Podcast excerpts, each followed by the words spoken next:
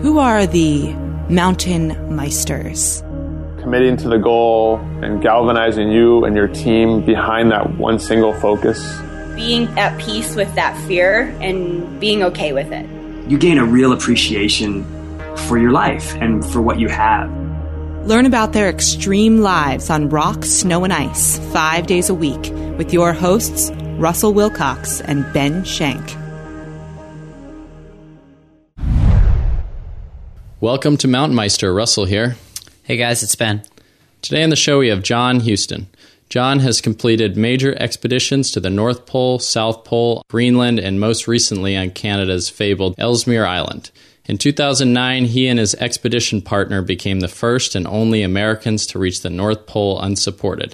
A self sufficient and self powered journey of 55 days and over 475 miles. A resident of Evanston, Illinois, John works as a motivational speaker, safety and logistics consultant, and guide. So, John, Ben and I were talking, and with all your extreme adventures and inspiring things that you are talking about based on historical figures and events, all that coupled with your rugged good looks, we think you're kind of like Indiana Jones of polar expeditions. Does that sound about right? Yeah, Indiana Jones is my hero as a kid. I dug up the backyard several times, and I love those adventure stories. I love the Kon-Tiki story. I think I made my mom and dad read that story over and over and over and over. Nice. Could you tell us a little bit more about yourself? I'm kind of a history buff. I love the historical biographical stories of, of people achieving seemingly impossible things. I find that those kind of stories are universal through time. And I became captivated by historic polar expedition stories, like the Norwegian ones especially, Roald Amundsen, Fridtjof Nansen, Otto Sverdrup. And these guys are relatively quiet because they come from Norway and because their expeditions were successful. I think that today's society celebrates stories that you know are like scandal and murder and things like that, and and the positive stories get buried, and the same is in history. So I kind of have modeled my career after after those those kind of unsung guys, but I find that their methods of taking on challenge can be a pretty good roadmap to finding success. Hmm, interesting. So you're defined as a polar explorer. What does that mean exactly? Yeah, Polar Explorer. It's a bit of a misnomer, the title Polar Explorer, because you know, and today you can be a mountaineer and someone will know what you do when you tell them, "Oh, I'm a mountaineer" or, or "I'm an alpinist." But the, the, true polar explorers filled in the map of the planet, and, and that doesn't happen so much today. But there's really no other better term for uh, long distance polar skier or expeditioner. So polar explorers today do major expeditions in the Arctic or Antarctic and are self sufficient and in remote locations and are kind of doing what the historic guys did, but just with modern modern equipment. So, if everything is basically discovered, what are you exploring? Right, it's an exploration of self more than anything these days. We lay challenges out there and we, we want to see how we measure up against those challenges that we've set for ourselves. And it's that kind of personal journey that, that is the story. There's research and science that explorers can do along the way, and depending on how the expedition is set, is set up, sometimes you can do a lot of great research, and sometimes you just don't have much time for that sort of thing. Every time you go to a new place or do something different, it's it's a new kind of exploration. It's a new it's new for that person. So it's slightly a metaphor, but but it's, it's, it still feels like exploration. So, what do you mean by self sufficient? Yeah, by self sufficient, I mean polar explorers were not using airplanes to fly to the North Pole, for example. We might get picked up there at the end of the journey, but we're moving ourselves through the environment through skiing or sometimes kite sailing, dog sledding, that sort of thing.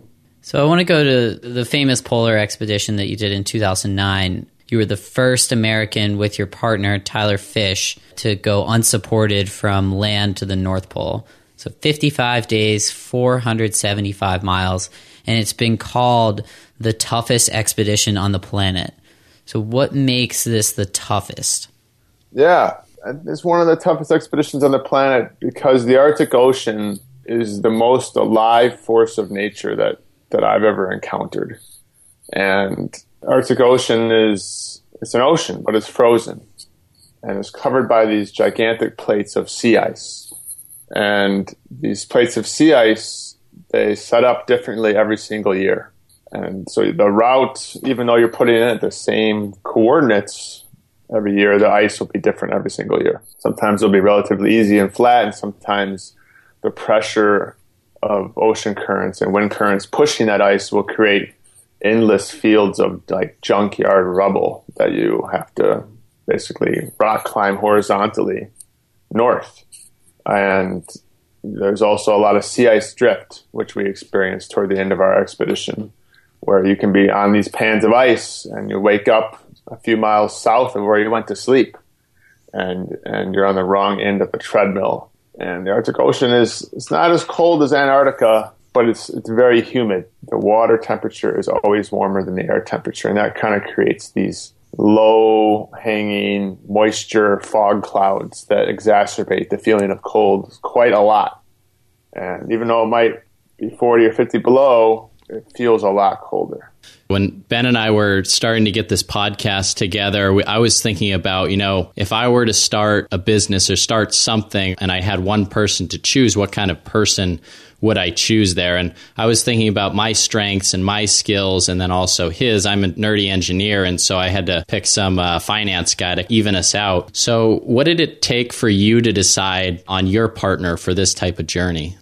Tyler was a mentor of mine at Outward Bound. We both worked at an Outward Bound school in northern Minnesota. And we've been on the same cross country ski racing team as well. So we both were athletic guys. And I came up with the idea. I didn't want to do it with someone who is a significantly older than me. I want to do it with someone at the same level so we could go through the experience with a full togetherness.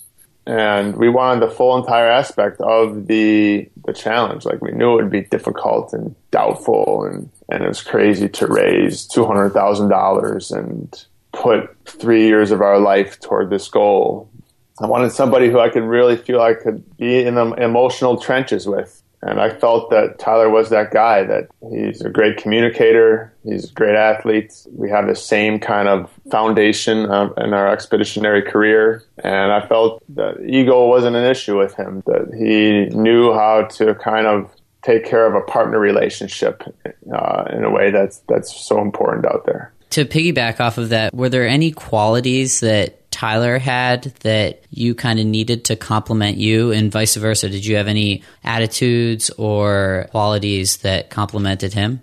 I think that as far as complementing each other, Tyler and I are pretty different personalities. He's kind of like the philosopher, and I am more of the taskmaster type personality and our skill sets were, were, were, somewhat similar. I had more polar expedition experience at the time, but Tyler probably had more years traveling in, in uh, wilderness than me at that time. So I think our, our differences were, were more like our mental approach to things. We come at the world from a different angle, and I think that I probably helped motivate him through my, my task focus, and he probably helped me acknowledge the emotional side of uh, the expedition and be more human out there and, and deal with kind of that side of it, which is important. I mean, these trips are so hard and they're very stressful, and you have to be able to deal with interpersonal issues well, or that you, know, you can erode the trust that exists or possibly fail because you're not communicating as well as you need to be. Yeah, and a big part of this must uh, be the preparation. I think I saw a quote that you said, or a similar quote that said,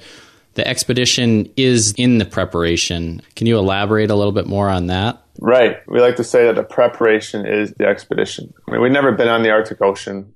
Uh, we've never done an unsupported expedition. We felt we had a great foundation, but by setting the goal as a long term goal, three years into the future, allowed us to treat those three years as education and allowed us to make mistakes and learn and, and take training expeditions and I think that an expedition team or any expedition team, you get out on the ice, you get out on the mountain, and sure, the weather can be bad or the ice can set up horribly. But it really comes down to how well you're prepared and how well you can then adapt to the changes once you're out there. And we took it really seriously. I mean, we dragged tires around to simulate pulling sleds the tire dragging and just the physical preparation that you do for a journey like this is absolutely incredible. What I'm really not familiar with is how do you prepare yourself mentally for this kind of thing? I mean, you're, you're out there for two months. And you're 475 miles in negative 40 degree temperatures. It's got to be very mentally tasking. The long term commitment and the physical training both feed into the mental preparation. When we're pulling tires, we're moving at the same pace that we are on the ice. And the mind kind of gets used to that snail like crawl and it feels comfortable when we're on the ice, but just in a different environment. And we also do a lot of positive visualization. While I'm pulling tires, it's boring. I will envision scenarios that happen on the ice and kind of puzzle through how we would solve them. And we would talk through those scenarios as well. We call them kind of critical incident planning discussions where, you know, if this happens, what are we going to do? And it's not always going to be cookie cutter perfect the way the envisioned incident happens if it does, but at least we've thought through some of the steps. I think another part of it is we've done our research. We knew that at least 50% of unsupported expeditions to the North Pole fail within wow. the first 10, 10 days or two weeks. Uh, it's extraordinarily cold. Acclimatization is important. The mental monster of traveling one mile a day in an eight hour travel day on a 475 mile trip is just too much for people to bear sometimes. They just cannot envision themselves being successful. So we just we just kind of took the first part of the expedition as a training trip. That was a, a mental choice that like, hey, we're going to go out there and we're going to allow our bodies to adjust. We're not going to be too attached to our distance. And we're just going to get safe and comfortable and get get our routines down and, and then move faster.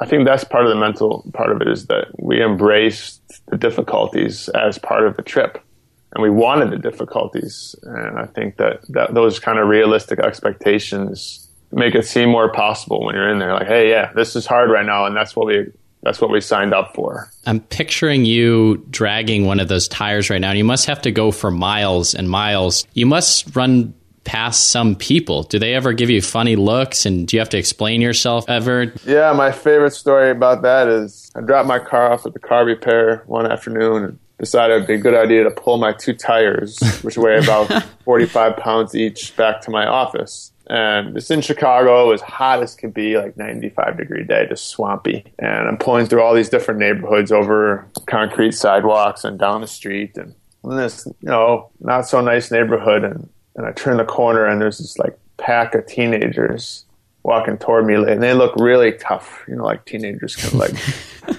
kind of like have that tough swagger. When these guys pulled it off pretty well, they looked like the real deal. I'm like, oh, this could be not good. There's no other people around, and and I get closer to them, and they kind of stop and look at me strange, and I keep pulling my tire, click, click, my ski poles are moving, and then they kind of part onto the side of the sidewalk, and, and they as I get real close, and they give me like the fist pump of like respect. you guys said, all right, respect. So I get a lot of that. It's really funny. Cars slow down, people honk their horns. I get a lot of jokes about like, dude, where's your car? Or can I ride on your tires? And, and it's funny, but but I've heard a lot of car jokes. so uh, let's go to the North Pole with you. I, I want to ask some pretty rudimentary questions. First of all, what does negative 50 feel like? I mean, you do all this preparation, but that's cold. Well, cold is cold no matter what. And it just happens faster or can be harder to reverse when it's extraordinarily cold, like minus 50. And how do you reverse it? Do you just keep moving? That is one of the big things. We eat a ton of calories so that we have enough fuel. So you got to have that, otherwise mm-hmm. you, you don't have any energy in your system to warm up. And we try to stay hydrated. If you're hydrated, you're going to greatly reduce your chances of frostbite and thin out your blood a bit so it gets to your extremities. Yeah, we move around. We we take very short breaks. We try to maintain our blood circulation and your hands and toes will get cold quickly if, if you stop because your blood will shunt toward your kind of core area. And you just have to reverse that by flapping your arms around and waving your feet, keep moving. And it's vicious out there. I mean, a, a lot of people have gotten frostbite. I've gotten some minor kind of wind scars, but never like I've never really gotten serious frostbite. And part of it is because we're so diligent about changing. If we're too cold, we have to change what we're doing. We can't just stand there. We can't turn on a heater. We we have to change what we're doing with put on another layer or vigorously wave our arms around until we we can feel our fingers again. At, at the moment we get lazy with that, we pay for it. And you mentioned the food. I read that you consume more than 7,000 calories a day, and most of what you're eating is deep fried bacon, chunks of butter, and fat laden pemmican stew. What is fat laden pemmican stew? Yeah, pemmican comes from Native Americans originally. It was kind of the original Clif Bar, dried meats, fat, and whatever veggies were around. They made it into a, kind of a transportable foodstuff, and early polar, polar explorers adopted it and added more fat for their own purposes. And do you enjoy the fat laden pemmican stew? When I'm outside, I do. If I'm inside working at my computer, it would be way too much. But what it is, is, is it looks like a, a super dense meatloaf. Ours was made out of chicken and pork lard and and I think there was some lamb in there and a few veggies and spices. And you take a block of that and put it in a pot of boiling water and make a stew out of it. And we, we added freeze dried cheese, whole milk powder, butter. We had some bacon left over from lunch, we'd throw that in there. And then we put it on top of ramen noodles or instant rice and then spice it up with whatever garlic or Mexican spices, whatever we had for that day. We loved every single bite, no doubt. So I noticed that you had two sleds that you were dragging most of the time, and they probably weigh hundreds of pounds each. How much of those sleds are actually food? Our, our, our sled load was 300 pounds per person. And I think we had a, a, around 130 pounds of food, roughly two and a half pounds per person per day. So 55 days, I think that gets pretty close to 130. The North Pole is this frozen body of water, but when things freeze a certain way, you get these big mounds of frozen ice chunks. And I forget, what did you call those before? Rubble, sea ice rubble. The sea ice rubble. How much of a pain is it to get over those? I mean, you can't just walk around them because sometimes they last for miles, right? And you have to kind of make your way over them. The best way to describe sea ice rubble is to think about the biggest junkyard you've ever seen in your life. It's this completely random, broken up sea ice sheets. The, the ice can be like popcorn, shoebox size rubble that can feel like you're going to break your ankles all the time, to like vaulted Volkswagen minivans all piled onto each other, stretching to the horizon. And it is a totally awesome sight to behold because it's 50 below. You have these intense creaking and moaning of your skis and sled dragging across the ice. And so it feels really otherworldly out there. It's beautiful, but it is difficult. And we knew it's part of the trip, especially the early part of the trip. And we, we had actually had a good time with it for the most part because time passes quickly when you're in rubble. You're making decisions constantly and it feels like you're in a maze. You can you can only really see a mile north because the rubble piles up so much and feels like you can see a far distance, but you really can't see that far. And you try to choose the path of least resistance, but you just have to go and keep going, and eventually it, it becomes less rubble and more like farmers' fields where you have a big wide open space and then like a rubble fence between the field and then another big wide open space. But even on the, like the last day on the way to the North Pole, day 55, we had you know, half an hour we're stuck in this rubble mess. Uh, so it's frustrating, but you got to be careful. It's some safety risk in there. Ice can fall on you, or you can, your sled can hit you. You don't load it right. For the most part, if you can let go of the pace that you're going, it's pretty entertaining. Yeah, it just seems like this huge abyss of nothingness. Do you ever encounter any animals out there? It's fairly rare to see animals on the way to the North Pole when you leave from Canada because there's not a lot of open water we saw polar bear tracks, fairly fresh. One morning, we saw a few seals pop their heads out of open leads, which is where the sea ice pans spread apart. Kind of looks like a lake or a river that hasn't refrozen. Saw a lot of Arctic fox tracks, but never, never any foxes. I've seen plenty of Arctic wildlife in other locations, but not on the way to the North Pole. So you said when the ice separates, you get these rivers. Is it ever a problem to get past those rivers? Yeah, getting across leads on your way north is one of the, the major obstacles. And it, historically, it was a puzzle that people couldn't solve. Like, were they going to use a boat to get across? Or, you know, if the ice is only partially set up, what happens if you fall through halfway across the lead? And it does look like a river that hasn't frozen. That's the best way to kind of visualize it. So what you need to do is ski along the side of the, the lead until you find a place that looks solid enough to cross. or or narrow enough where you can swim across. And it sounds like, oh my God, you're gonna swim in the Arctic Ocean, and it's minus 30 air temperature. Well, the, the water temperature is 60 degrees warmer than, Wow. the, than, the, than the air. So it's actually like a hot tub feeling. You warm up as soon as you get in the water. We put on these big baggy dry suits that cover everything from our boots to our head. You don't have to take any clothes off to put them on. Put this dry suit on, and it's it's fun. The, the suits trap air. They're buoyant, and, and we kind of like back paddle ungracefully across to the other side and pull our sleds across. They float too, and, then we keep moving north. Uh, That's fascinating. Yeah. My dad's been up to the Arctic a few years back and I took him swimming. It's really not that big of a deal, but Oh But my it- god. it's not, it's about perceived risk. And you have a lot more control when you're in a swimsuit than when you're on some sketchy ice in the middle of a lead that you think that's, that's going to not hold you. So, could you describe to us maybe a day in the life a little bit? So, you wake up in the morning. What are the first things you do in the morning? when we wake up, the first thing we do is one person goes outside the tent and checks on the gear, and, and the person who's left in the tent takes out kind of a, a brush that's maybe a foot long, and that person brushes the tent walls to remove all the frost that's accumulated from during the night. It's kind of a shower of frost that comes down, and you don't do that when you turn on the stoves in the morning, which is the next thing. You get all this condensation and kind of dripping rain. Moisture control on the Arctic Ocean is is one of the major variables that we have to deal with. Are you cooking in the tents? Oh yeah, Oh, really? Oh. we have to. It's it's dangerous. We had a small tent fire early on. I'm actually, it wasn't a tent fire. We had a little bit of fuel leak, and luckily we were able to throw the stove out of the tent. But Oh my. there have been expeditions where the tent is burned, and, and it can be life threatening at that point because you don't have a tent and uh, you're out on the Arctic Ocean.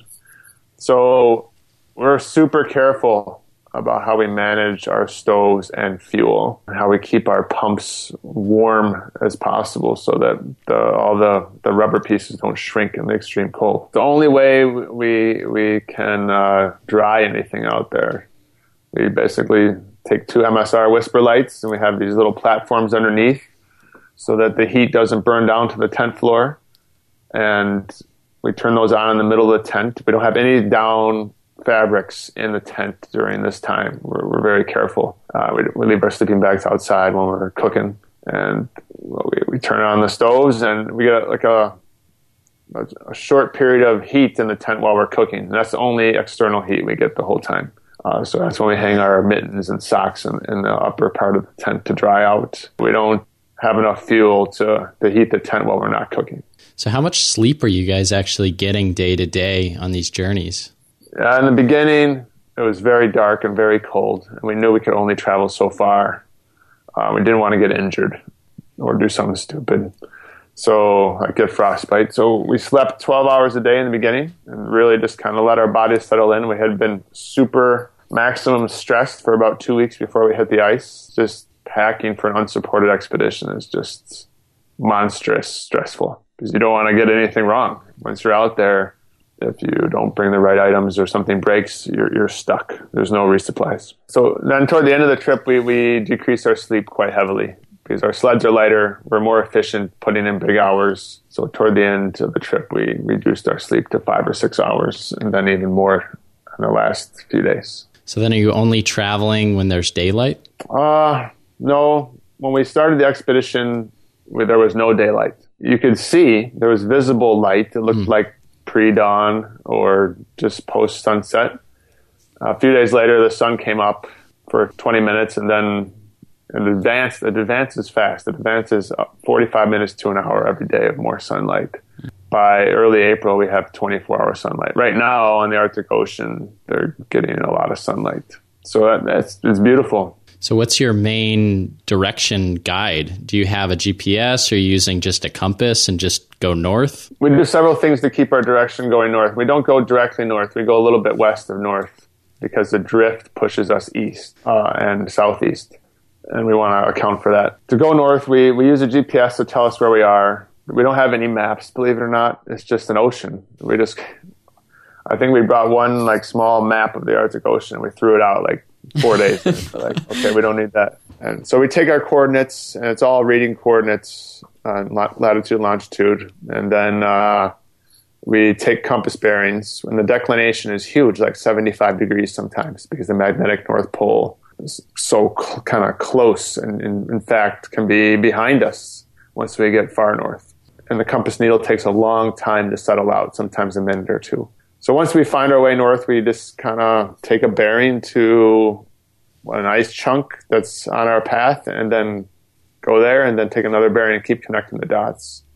You can also take the angle of the your shadow from the sun and keep a, a good northern position or you can, you can kind of judge which way the wind is blowing and keep that consistent and also keep moving north. So you said the magnetic north of the world isn't the actual North Pole? I think that one's always changing.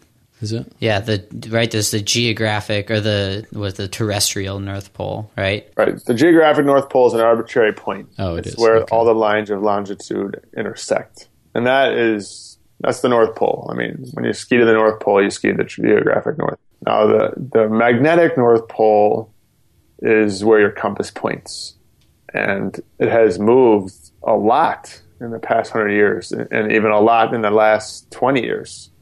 It used to be kind of down in the Northwest Passage 100 years ago, and in 1997 it was 200 miles northwest of this little town called Resolute in far northern Canada, and now it's it's it's kind of moving its way toward Russia. Not as far north as the ge- geographic North Pole yet, but uh, it's kind of middle western Canada, Arctic Ocean, 85 degrees north or so. So you during 55 days of trekking, what do you do to entertain yourself while you're skiing? I mean, it sounds like a great opportunity to listen to some podcasts. I do listen to This American Life and Car Talk. Ah, okay. Yeah, it's funny. We do take iPods, and I like the distraction of music and getting in the groove and listening to some a book on tape or podcasts. But my my favorite way to go is is just nothing, hmm. because while it's a great distraction and it's a good groove to get into, it can also it's also a way of marking time. Oh yeah, I just listened to this album. It must have been 60 minutes. That means I have to ski another 30 minutes before I take a break. And you can start counting that way. This expedition I did on Ellesmere Island this spring, which was a lot less intense, it was to make a film, but we were skiing and covered 600 miles. Our ski days were like seven or eight hours every day. I didn't, I didn't use my iPod once. I just really like letting my mind flow and time can pass very, very quickly. And your thoughts kind of just detach from what you're doing and it's it's a nice place to be. So you finally make it to the North Pole. What do you see and what do you feel at that moment? Put us there with you. Well, we barely made it to the North Pole. It's a logistical race. There's a Russian company that puts an airstrip in near the North Pole during the month of April. And when they pull out, if you're not there, they'll pick you up short of your goal and you fail. Ooh. And they bumped up their departure day by 24 hours within the last week of our trip. And we had a lot of southeastern drift. Some days we'd wake up and we were drifting three miles south in, a, in six hours of sleep. And so that, that's 12 miles over a 24 hour period. By that point, we'd lost 30 pounds each. We hadn't taken any days off. And we could not figure out a way to outski the drift. And, and at one point, I actually called my expedition manager. Uh, this was day 52 and, and said, You got to prepare the press release. We're going to fail we can't figure out a way to outski the drift. And she actually hung up on me Oh my god. and said, I don't need to hear that. Go to sleep for six hours and call me when you wake up and we'll come up with a plan. And our plan that we came up with was basically not to sleep. Because when we were sleeping, we were drifting south and we, we couldn't move fast enough during the day to, to recover what we'd lost while we slept. Skied for 12 hours, took a one hour nap, ate a meal, and then continued that routine until we got to the North Pole. So for the last 66 hours of the trip, we slept three hours, three one hour naps. Wow. And we get to the North Pole and we've been skiing for 17 hours that day. We're not hallucinating or anything, but we, we have a lot of sleep deprivation.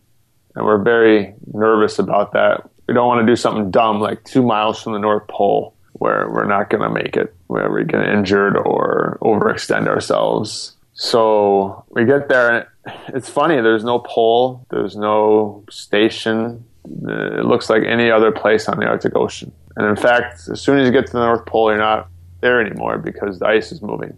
Uh, the North Pole's at the bottom of the ocean. But yeah, we barely had enough energy to to jump in the air. We were, we were just so happy and relieved to make our deadline. We made our deadline by eight hours. Wow. Yeah, we gave ourselves a big hug and we were like blown away by the enormity of effort it took to reach the North Pole unsupported. Yeah, congratulations. That's huge feat, and I don't know if I could go that many days straight without getting much sleep at all. I need I need Russell a solid needs 10 nine, hours. nine or ten hours. Yeah.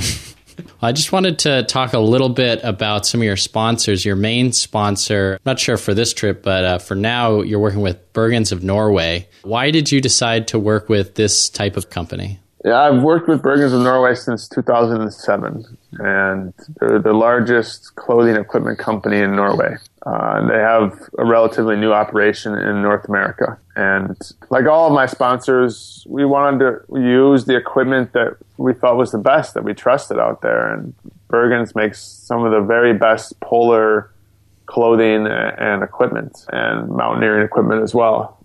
So that's the door that we knocked on, and we felt that it was the right stuff for the job.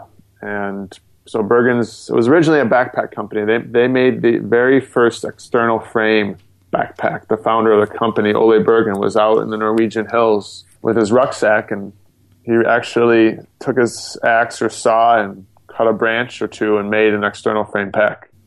And then, so the original Polar Explorers used Bergans backpacks, and so did we. We used the Bergans backpack. We had a Uh, rigged so that we could pull sleds off of the hip belt, but we wore our Bergans helium backpack all day, every day. We never took it off. It was just extraordinarily comfortable.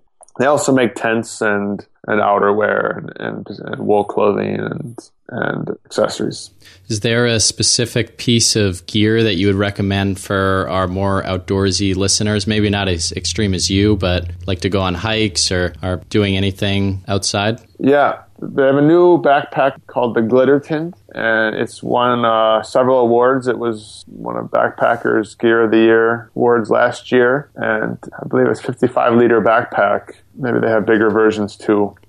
That has a, a really cool weight distribution system. They call it the spine system that allows the load to kind of pivot around a person's frame as, as a person's hiking or moving. And, and it's extraordinarily comfortable. So hunting for a new backpack, that, that one's a winner. Yeah, we'll definitely put a link on our website to it. That's great. So you also have this motivational speaking career. Yeah, the people that you're speaking to aren't polar expeditionists, obviously. What makes this journey so applicable to our listeners' lives and the other people you speak to? The elements that we use to take on the challenge of the North Pole, uh, I feel can p- apply to anybody's personal or professional endeavors. It's about committing to the goal and really focusing and galvanizing you and your team behind that one single focus. It's about preparing rigorously, where, you, where you have an extreme amount of rigor in your research and your physical training and, and getting ready before the expedition or, or the major challenge. And like I said, the preparation is the expedition and you create your own margins of success by how well you prepare. And then it's believing in success too, that, that you have to believe that you're going to be successful. And you have to support that belief with powerful routines or, and positive structures that move you forward. You have to have the right teammates that are, are kind of buy into that value system. And then we also adapt to change out there. That's one of the things that saved our expedition is that we were able to adapt to the changes of the Arctic Ocean and our bodies and the environment. And that's a major thing is to have that commitment to the goal and the preparation, but know that, that you're going to have to change to, to attain success out there. And if, you, if you're too stubborn about not changing, then, then you might be too late and not reach your goal. So those are the sorts of themes that, that I talk about to corporations and schools and community organizations that, that, hey, everyone's got goals. Everyone's got things they want to do in life and there's certain elements from my story that that can that can apply to those challenges too. all your values and the way you look at your expeditions just seems so well planned out and the way you handle your obstacles it, it, makes perfect sense. And thank you so much for coming on the show. Probably ran a little over the time but uh, you had some great stuff to talk about. We'll, we'll put some more links with your book on this journey. It's called forward uh, on our website, mtnmeister.com. You can also go right to John's personal website, johnhuston.com, and that'll be on our website as well. Do you have any parting words for our listeners and any way that they can connect with you? Yeah, you can find me on Facebook. John Huston Explorer is the URL. We've had a nice long winter, and I've, I've really appreciated the weather. And don't be afraid of winter, everybody. Go outside, dress right, eat right, and enjoy the winter. Hello, Meister fans. We need some help. And if you guys are interested in helping, there's a very easy and specific way you can. It's true. We really want to be transparent with our business decisions, so we're going to tell you exactly how and why you should help us. A huge source of growth for podcasts is this iTunes new and noteworthy section. Only podcasts within their first eight weeks of launch can make this section, and it really exposes and gets the word out about our podcast. Yeah, Ben and I have heard it can help grow your podcast 300% in those first eight weeks, and that's just huge. But we really need your help. There's two main drivers that can help us five star reviews through iTunes, and then also just subscribing and downloading, listening every day. It's no cost to you. We need you to do two things subscribe to our podcast, so go to iTunes and subscribe, and also leave us a review. And if you'd be so kind, that would be a five star review. Thanks for listening.